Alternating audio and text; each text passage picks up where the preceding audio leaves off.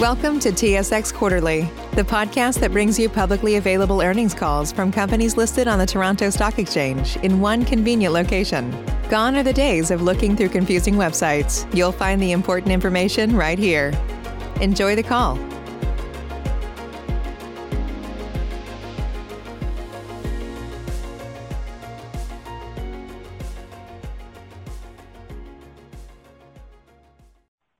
Ladies and gentlemen. Thank you for standing by. Welcome to the Global Water Resources, Inc. 2020 third quarter conference call. At this time, all participants are in a listen-only mode. Following the presentation, we will conduct a question and answer session. Instructions will be provided at that time for you to queue up for questions. If anyone has any difficulties hearing the conference, please press star zero for operator assistance at any time. I would like to remind everyone that this call is being recorded on November 6, 2020 at 1:00 P.M. Eastern Time. I would now like to turn the conference over to Heather Koupa, Vice President and Controller. Please go ahead. Welcome, everyone, and thank you for joining us on today's call. Yesterday, we issued our 2020 third quarter financial results by press release, a copy of which is available on our website at www www.gwresources.com. Speaking today is Ron Fleming, President and Chief Executive Officer, Mike Liebman, Chief Financial Officer, and Chris Krygier, Chief Strategy Officer. Mr. Fleming will summarize the key operational events of the quarter. Mr. Fleming will review the financial results for the quarter, and Mr. Krygier will review strategic initiatives and business development for the quarter. Mr. Fleming, Mr. Liebman, and Mr. Krygier will be available for questions at the end of the call. Before we begin, I would like to remind you that certain information presented today may include forward-looking statements. Such statements reflect the company's current expectations, estimates, projections, and assumptions regarding future events. These forward-looking statements involve a number of assumptions, risks, uncertainties, estimates, and other factors that could cause actual results to differ materially from those contained in the forward-looking statements. Accordingly, investors are cautioned not to place undue reliance on any forward-looking statements, which reflects management's views as of the date hereof and are not guarantees of future performance. For additional information regarding factors that may affect future results, please read the sections Risk Factors and Management Discussion and Analysis of Financial Condition and Results of Operations included within our latest Form 10-K and Form 10-Q filed with the SEC. Such filings are available at www.sec.gov. Certain non-GAAP measures may be included within today's call. For a reconciliation of these measures to the comparable GAAP financial measures, please see the tables included in yesterday's earnings release, which is available on our website. Unless otherwise stated, all amounts discussed are in US dollars. I will now turn the call over to Mr. Ron Fleming. Thank you, Heather.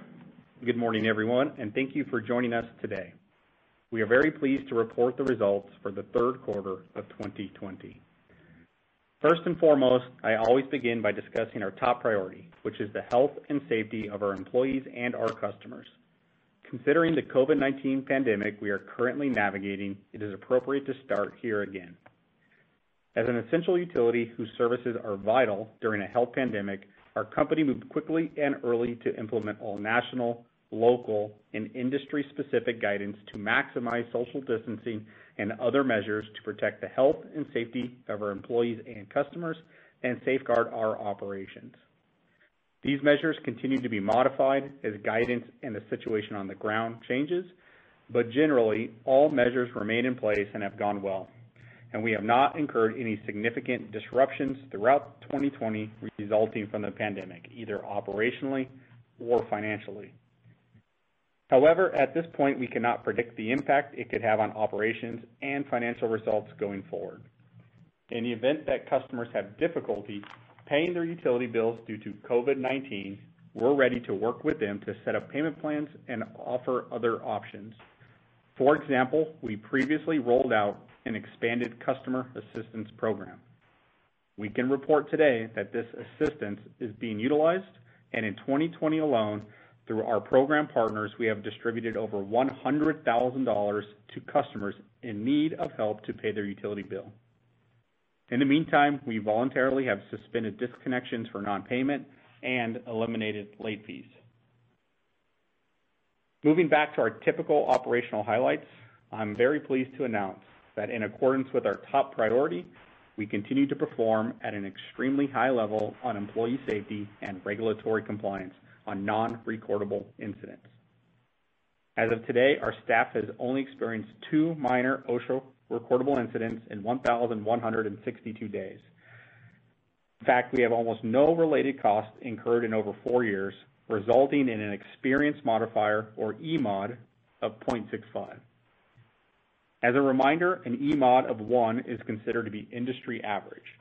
So said another way, we are performing 35% better than the industry average, which results in lower actual costs and workman's comp insurance costs. Also, it has been 1,685 days since our last significant compliance violation.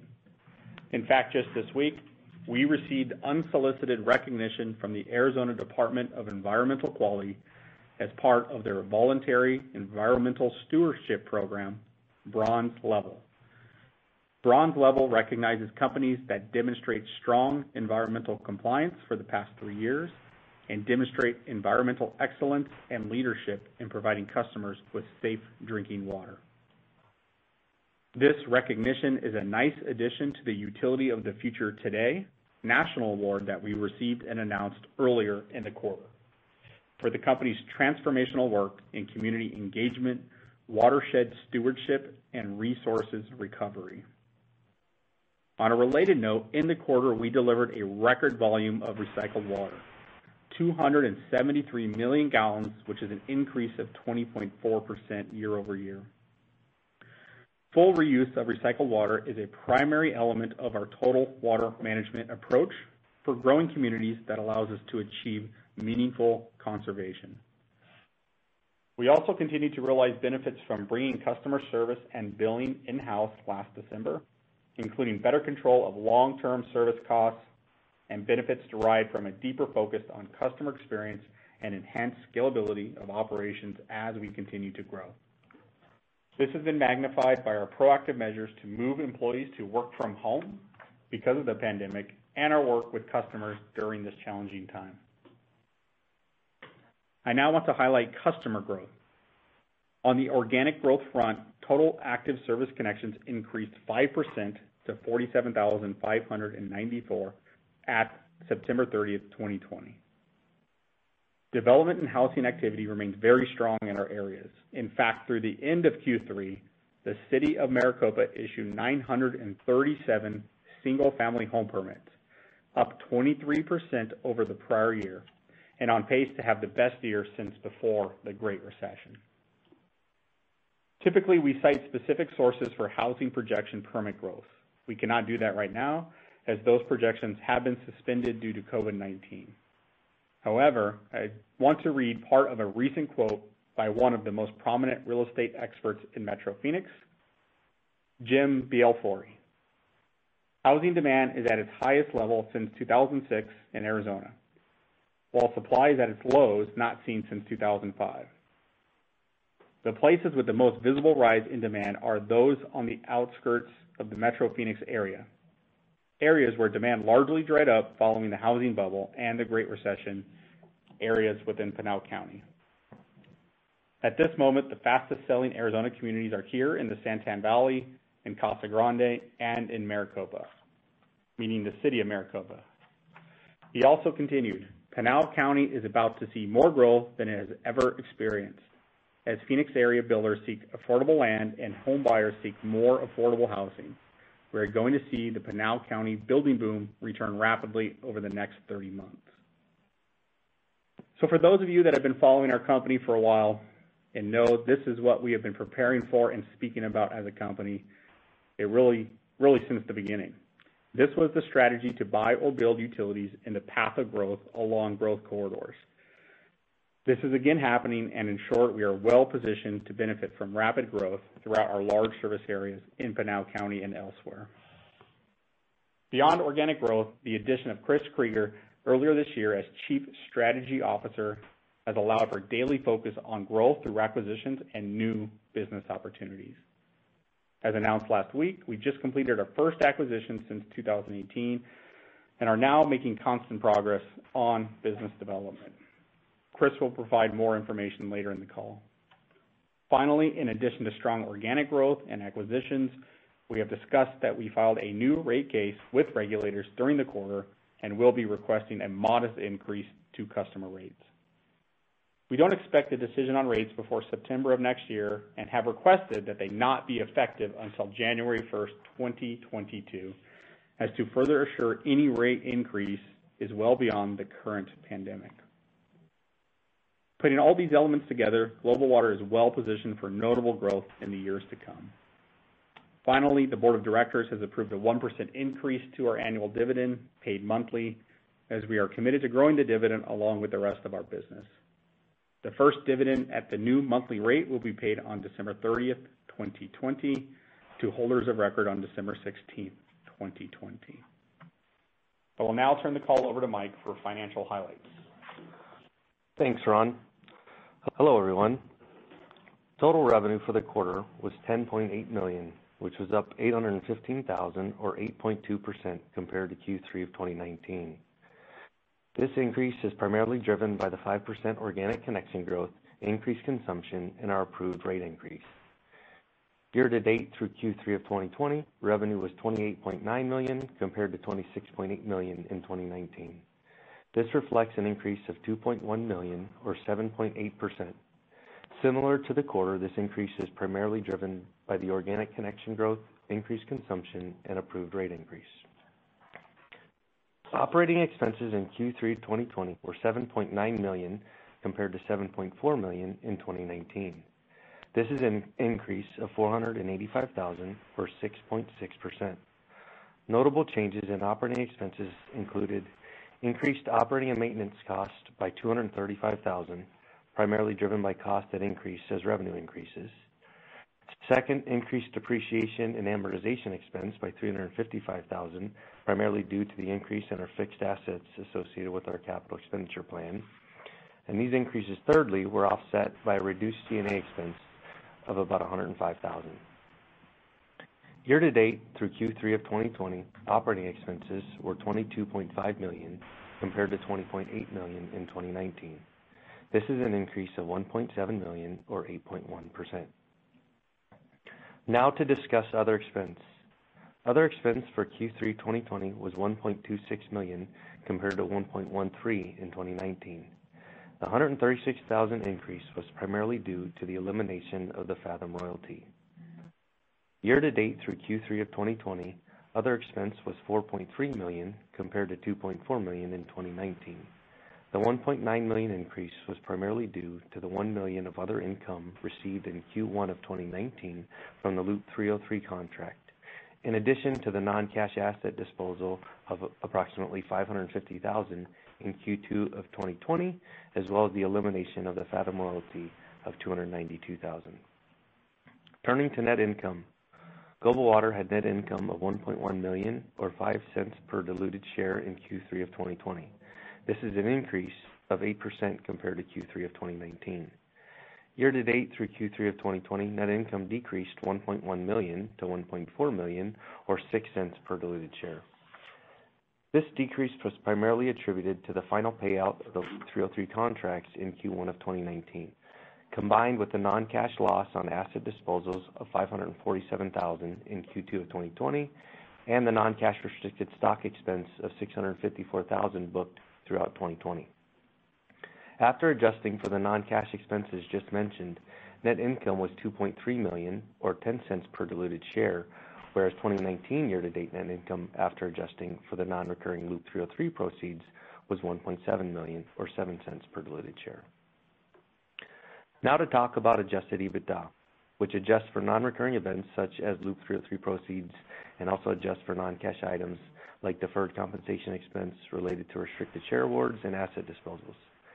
Adjusted EBITDA was 5.5 million in Q3 of 2020, which is up 771,000 or 16.1% compared to Q3 of 2019.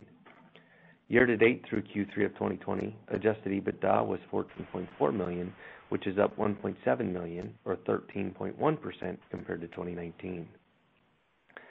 Before turning the call over, I'd like to touch on our liquidity situation.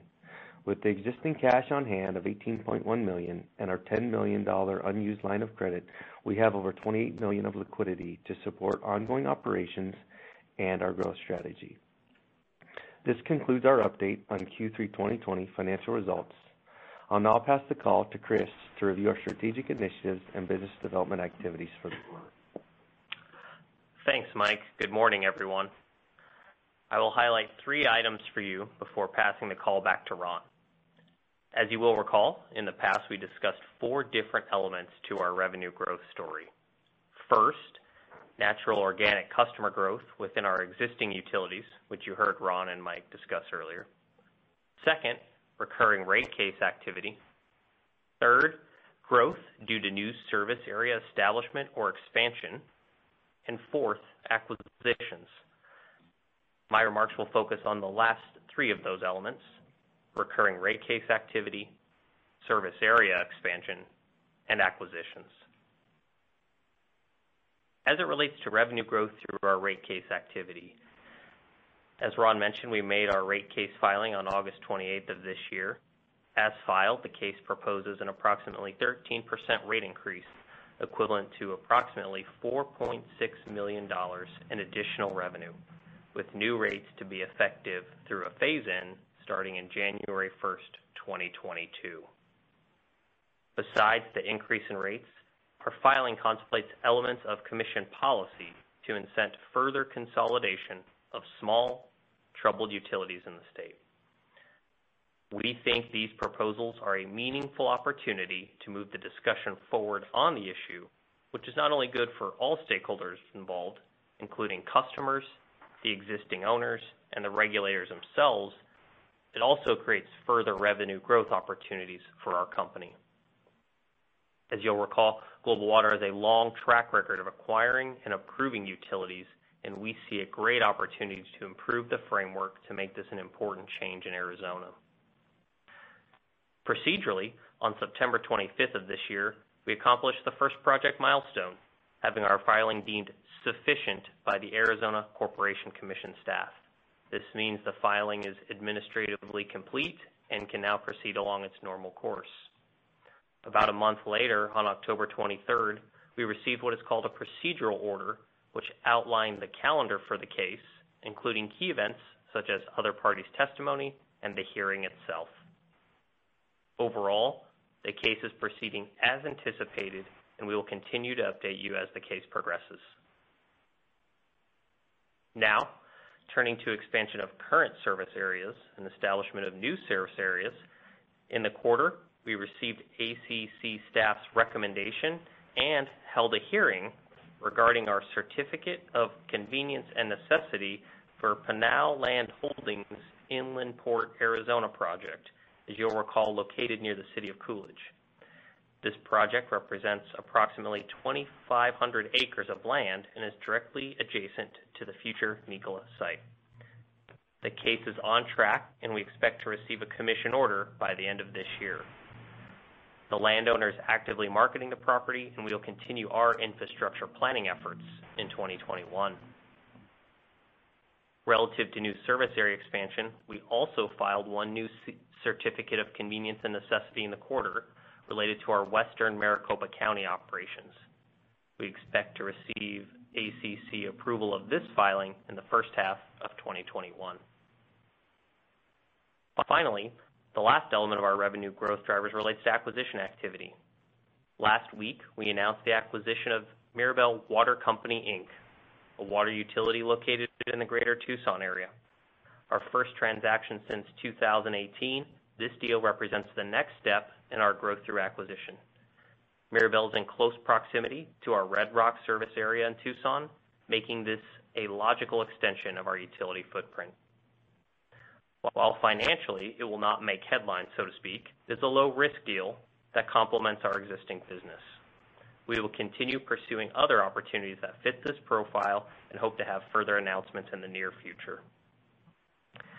This concludes the update on the strategic initiatives and business developments for the quarter. I'll now pass the call back to Ron. Thank you, Chris, and thank you, Mike.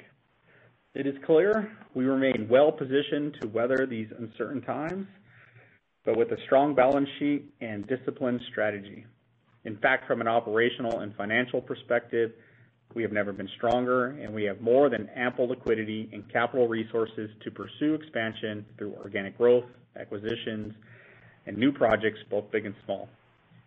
As we handle this high growth, we intend to remain at the forefront of the water management industry and advance our mission of achieving efficiency and consolidation. We truly believe that expanding our platform and applying our expertise throughout regional service areas and to new utilities will be beneficial to all stakeholders involved. We appreciate your investment in and support of us as we grow Global Water to address important utility, water resource, and economic development issues in Arizona and potentially beyond. These highlights conclude our prepared remarks. Thank you. Uh, we are now available to answer your questions. Thank you. We will now begin the question and answer session. To join the question queue, you may press star then one on your telephone keypad. You will hear a tone acknowledging your request. If you're using a speakerphone, please pick up your handset before pressing any keys. To withdraw your question, please press star then two. We will pause for a moment as callers join the queue. The first question comes from Gerry Sweeney from Roth Capital. Please go ahead. Uh, good morning, uh, Ron, Mike, and Chris. Thanks for taking the call. Hi, Gerry. Uh, a couple questions. Um, maybe I'll just start on the acquisition front. Um, noticed the Mirabel acquisition. Um, Ron or Chris or Mike, could you maybe give a little bit of qualitative description of maybe what the acquisition pipeline looks like, or at least what the market um, looks like in Arizona for acquisitions, whether it be like the number of potential candidates out there or size, just so we can get a sense of maybe size and scope of what uh, you're looking at? Yeah. Good morning, Gerry. This is Chris. So a couple of thoughts directly to your question. The first would be, generally speaking, the ACC website lists over 350 water and wastewater utilities in the state of Arizona, just to give you a directional sense of the opportunity set.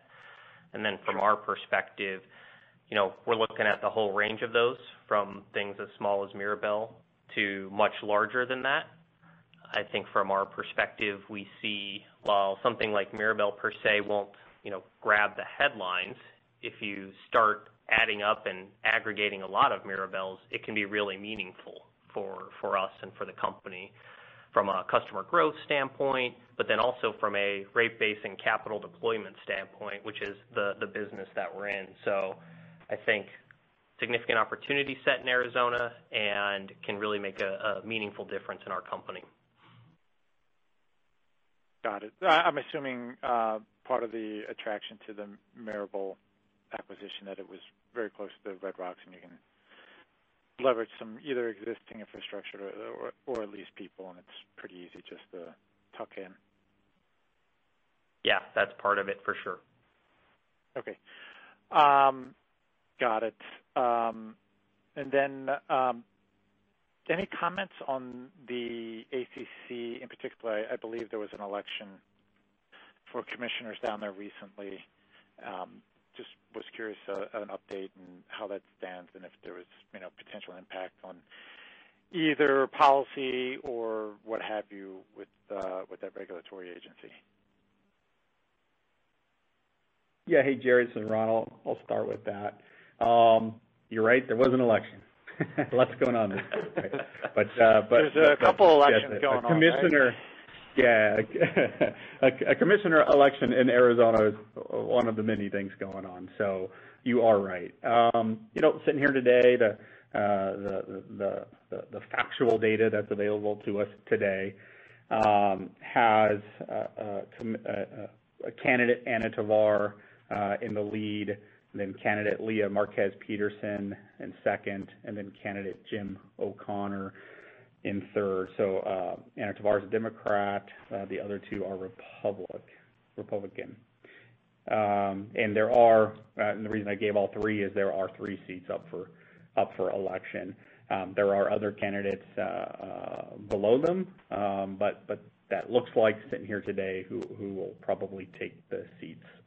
And so, uh, you know, um, that would make the commission three Republican, two Democratic, to go with our current commissioner Justin Olson and Commissioner Sandra Kennedy. So, you know, um, I think that ultimately um, we've worked really hard down at the commission uh, through our rate case and all of our other communications campaigns within our communities um, to to you know establish the company in a in a good place. We don't think that what is going on at the commission or, regardless of ultimately uh, who would have been elected uh, through this uh, cycle will really impact or change what's going on in Arizona on the water regulatory front. So, so you know, at the end of the day, those are the names. You can do your own research and develop what you think, but we feel good about the outcome. We we think we would have felt good regardless of ultimately who had been elected, and we're going to just keep doing the right things and do what we do, and and uh, and and uh, you know, continuing to build good relationships down there at the Corporation Commission. Got it. As a point of reference, I know you guys are in Maricopa County. I'm in Philadelphia County, County, probably the two most interesting counties in the country right now. So, uh, uh, one other one other comment, uh, question, I should say. Uh, permit growth. I had something like uh, track single family permits through September 22%. October looked like a uh, year to date 22%. And that I'm sorry, through September, 22%, in October, another big. Um, just not being in um, in the city of Maricopa and the surrounding area and, and not being able to travel, you know, can you maybe give a little bit of update what's going on there? Lots of growth, as you said earlier in your commentary. You know, part of the strategy for Global Water was being in the path of growth and buying or building utilities, but you know, what has really developed um, in the last year, 18, 24 months that's maybe driving some of this growth, just from a uh, qualitative perspective, too? Yeah. Hey, Gerry, this is Mike. I'll take a stab at that and ask Ron and Chris to chime in. But I think, you know, in light of um, what we're seeing, obviously a lot of developments happening, um, COVID potentially having implications there, the fact that there's a lot of of lots available Californians moving to Phoenix, the high affordability of the bedroom communities and the growth areas outside of Phoenix, we think is putting putting Arizona and Phoenix and the city of Maricopa specifically on the map, and we're seeing seeing the benefits of that. And so that is what we believe is driving that. And, and as you mentioned, it's through October, and you've seen the ramp up the last few months. That's what we're seeing. It's continued, so it really puts us in a good place. Okay. Uh, that's it for me, so I appreciate it. All right. Thanks, Gerry. Once again, if you have a question, please press star then one on your telephone keypad. The next question comes from John Jung from Trailhead Asset Management. Please go ahead. Good morning, guys, and uh, appreciate your report this morning and taking my call. Yeah. Hi, John. Good to talk to you. Uh, my question regard is regard to um, what are the financial parameters for this uh, acquisition of Maripol in terms of uh, revenues, and what does it cost you to acquire a small project like that? Yeah. Hey, John, this is Mike. So the the acquisition price isn't something that we've disclosed, but it's a it's a small transaction, 60 customers. So it's not a you know overly material transaction, but that's kind of where it's at. Okay. So these are are these residential customers? Yes. Yes. Okay. Well, uh, I guess the question for me is is when you look at um, going out and consolidating an industry, uh, of which I've been involved in a handful of those different industries and in, in rolling up medical equipment dealers, etc.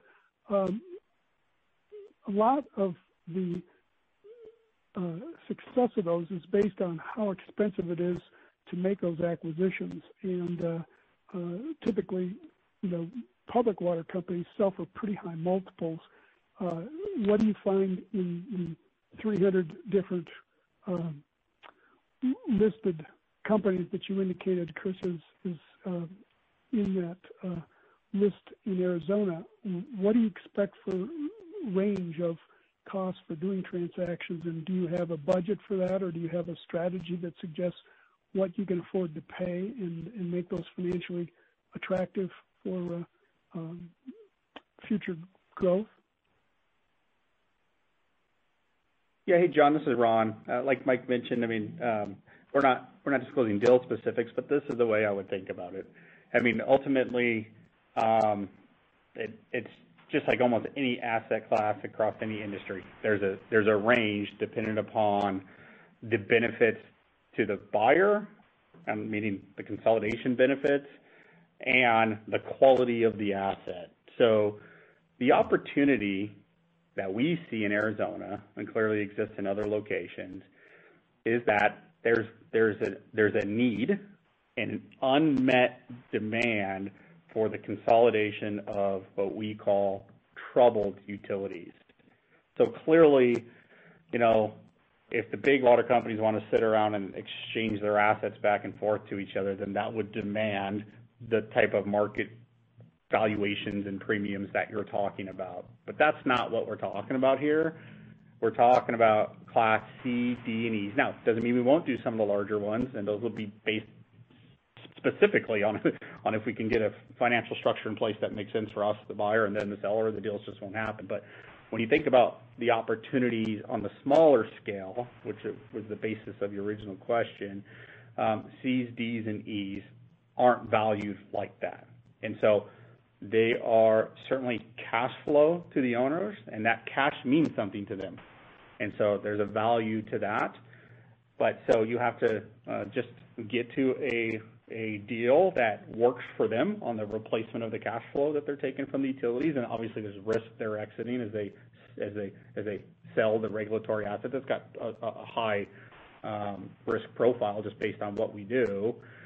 Um, versus how that utility then looks inside of our consolidated utility.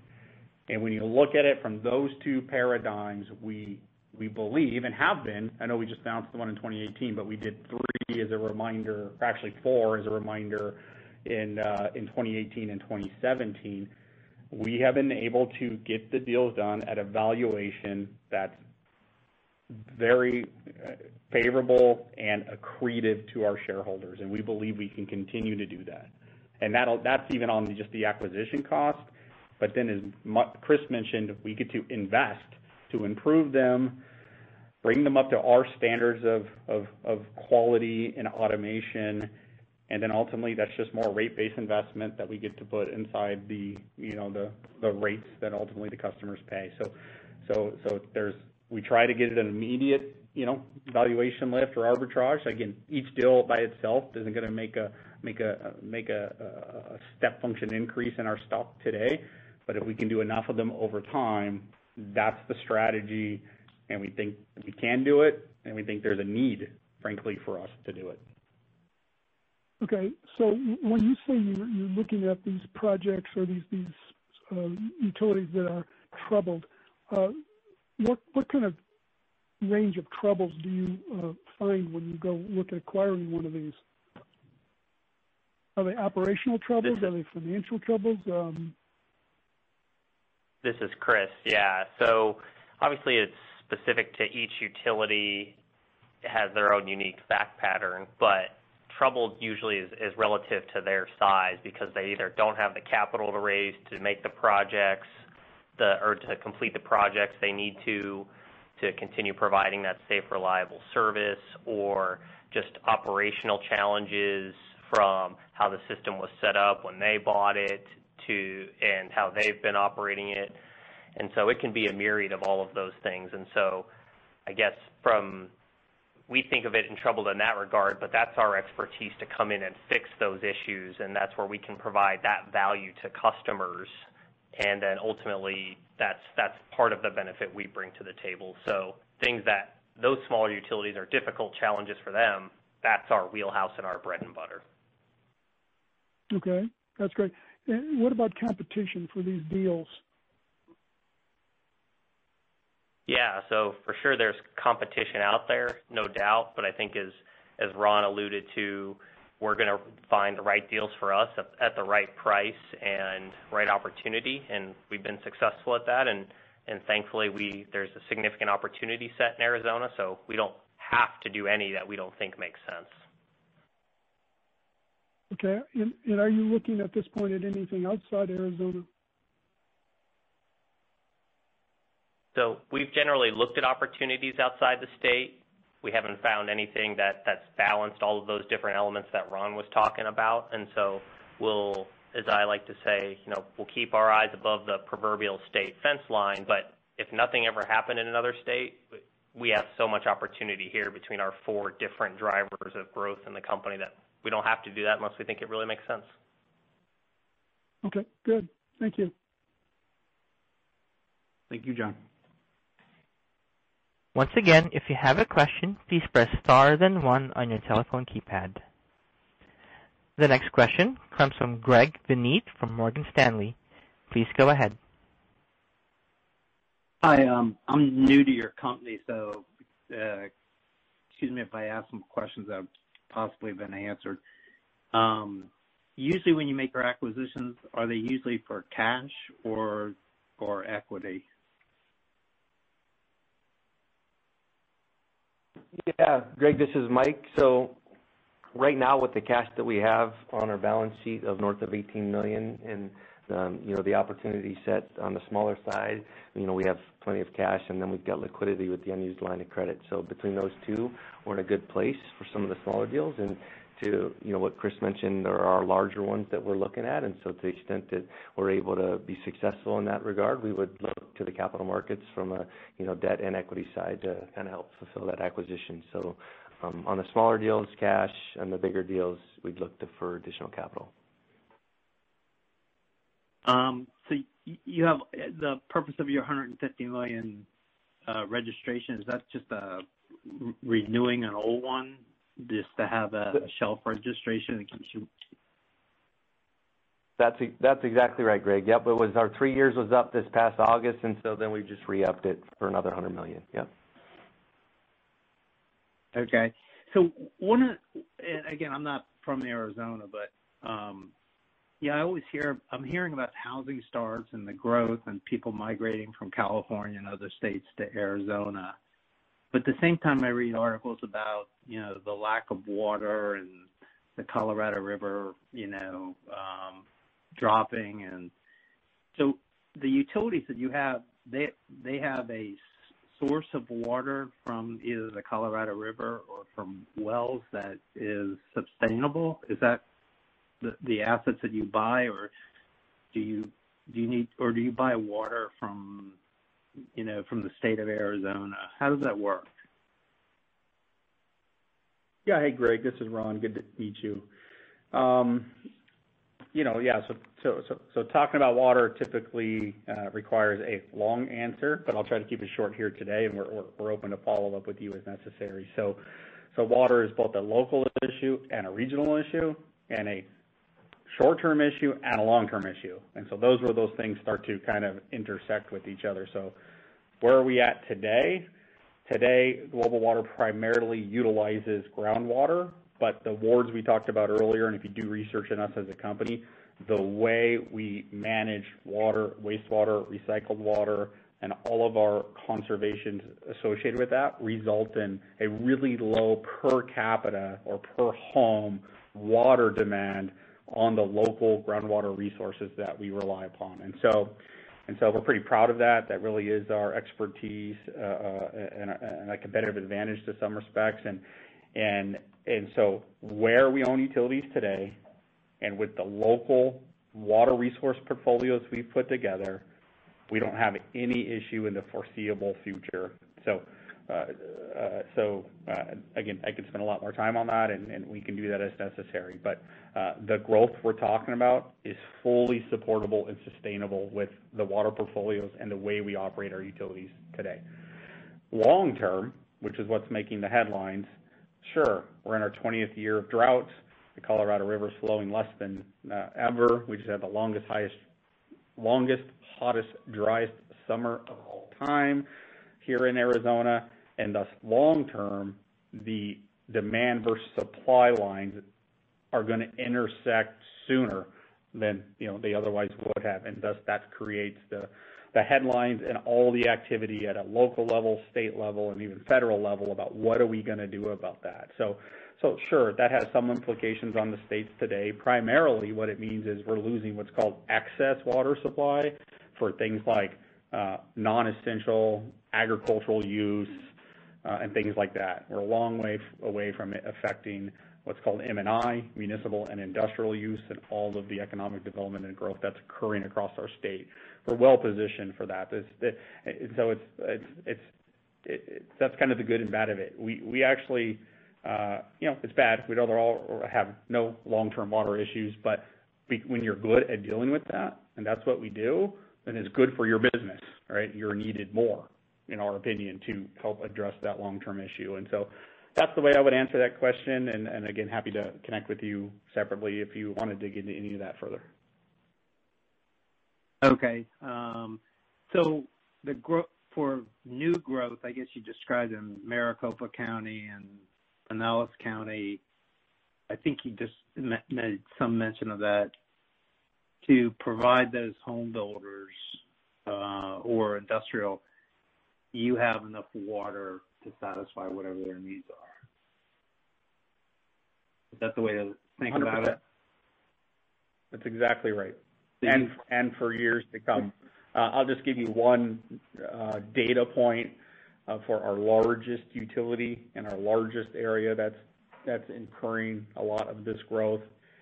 We are today less than one-third into our available water portfolio to both continue to meet current demand and allow for all this growth. So so hopefully that's a meaningful data point to you. And that would be water coming from a well, or is that coming from uh, the river? I think those are the only two sources. Um, yeah, you got your local groundwater aquifers, you have in-state water supplies, and then you have out-of-state water supplies, which is basically the Colorado River. Uh, yes, today we rely primarily in our areas, because again, that was the and I know we're we're just getting to know each other. The original business model was to go to new emerging communities around Metro Phoenix, consolidate the existing systems there, overlay a regional plan, infuse our Total Water Management strategy. And so I just say all that to say that that that was the plan because these new emerging areas will rely upon their historically large and high-quality groundwater aquifers because most of the existing large Metro Phoenix suburbs and municipalities basically already control most of the uh, available out-of-state and in-state water supplies. Now, there's a market for those things, so I don't want to say at some point we can't tap those other supplies. We can.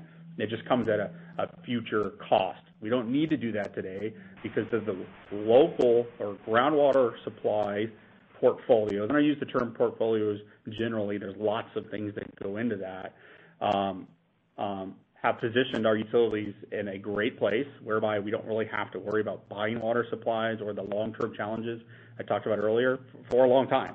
So we're in a good place. They're groundwater wells. They're high-quality water. We're called the Valley of the Sun for a reason. The valley is where water has been coming down from northern Arizona and northern Mexico. It flows together into central Arizona, which is the areas we're talking about, and there's massive and large high-quality groundwater aquifers, and we have the right to pump that under uh, state statutes and rules. Okay. All right. Thank you very much. Appreciate it. All right. Thank you. Once again, if you have a question, please press star then one on your telephone keypad. The next question comes from Zach Liggett from Desmond Liggett Wealth Advisors. Please go ahead. Great. Thanks for taking the questions. Um, the first one you guys called out, uh, this Eldorado Holdings and uh, with a pretty sizable development it looks like. Um, can you help us maybe just frame the magnitude and timing on what that means for you guys? Uh, how we should think about that? Is that potential business for you several years down the road or um, something maybe more imminent? Hey, Zach, good to meet you. Um, so we definitely think it's something more imminent. imminent. Sorry. Rolling off the tongue there. Um, So, this is the way I would think about it. You know, the project, if you look up its location, is right in the center and the heart of the city of Maricopa, which is our largest integrated utility. So that means we do both water, wastewater, and recycled water.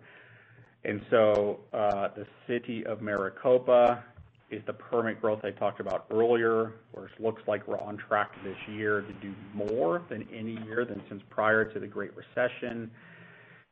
And so I'll break it down in some data points for you.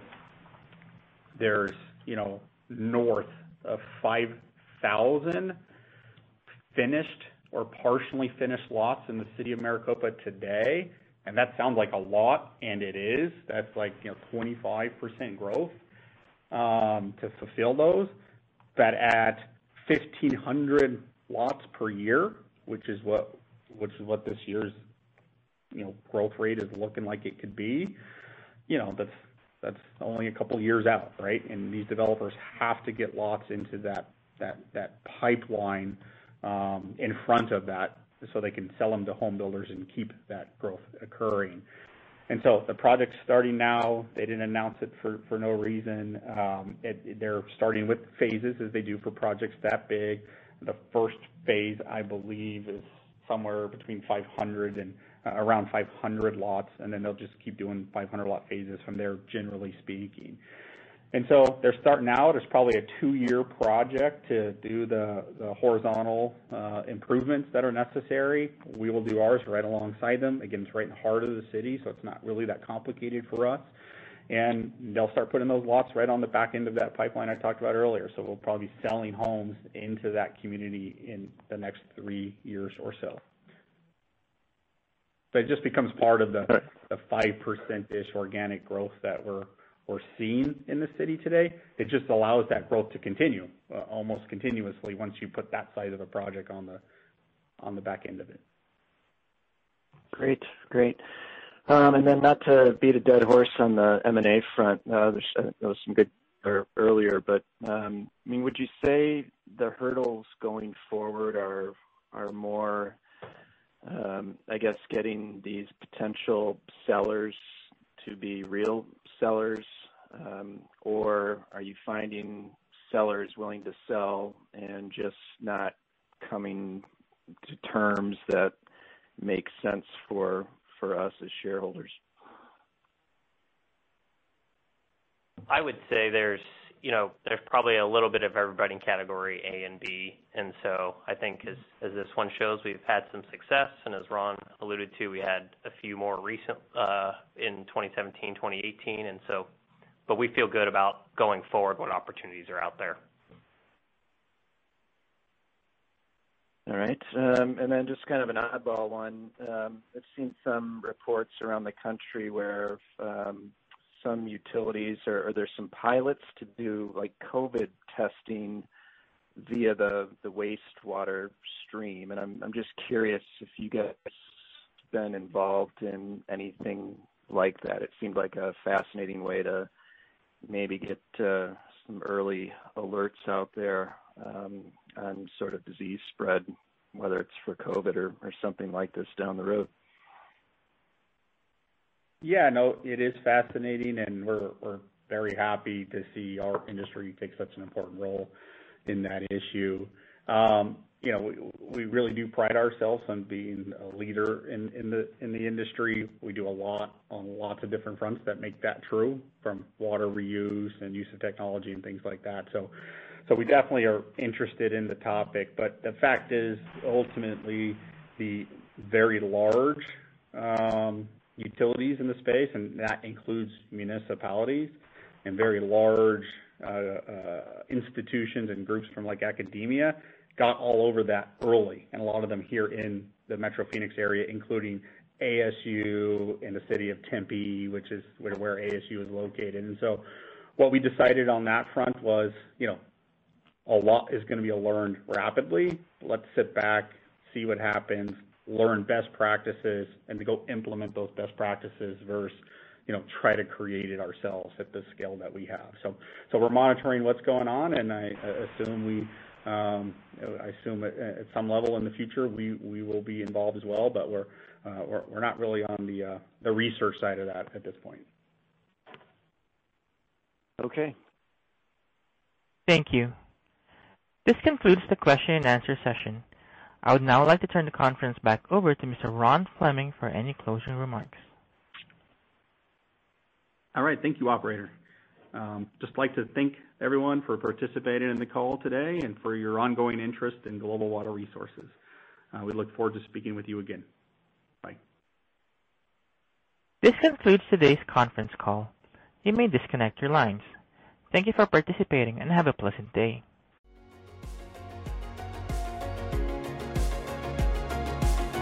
Thank you for listening to TSX Quarterly. If you enjoyed the cast, remember to leave a good rating. And remember, for any additional inquiries, please consult the company's investor relations section on their website. See you next time.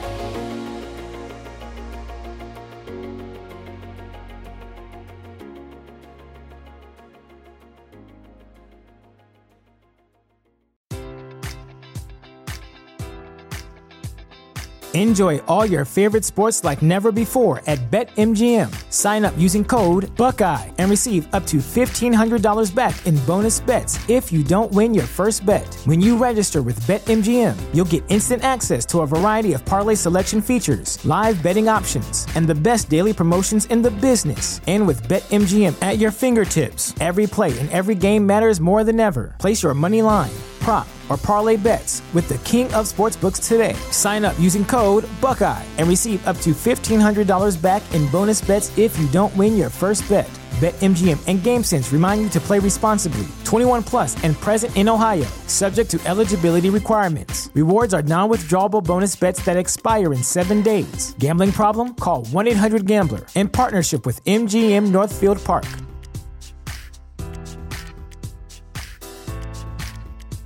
Support for this podcast and the following message come from Corient. Corient provides wealth management services centered around you. They focus on exceeding your expectations and simplifying your life. Corient has been helping high achievers just like you enjoy their lives more fully, preserve their wealth, and provide for the people, causes, and communities they care about. As one of the largest integrated fee only registered investment advisors in the U.S., Corient has deeply experienced teams in 23 strategic locations. Corient has extensive knowledge spanning the full spectrum of planning, investing, lending, and money management disciplines. Leverage Corient's exclusive network of experts to craft custom solutions designed to help you reach your financial goals, no matter how complex they may be. Real wealth requires real solutions. For more information, connect with a wealth advisor today at corient.com. That's C O R I E N T.com. Corient.com.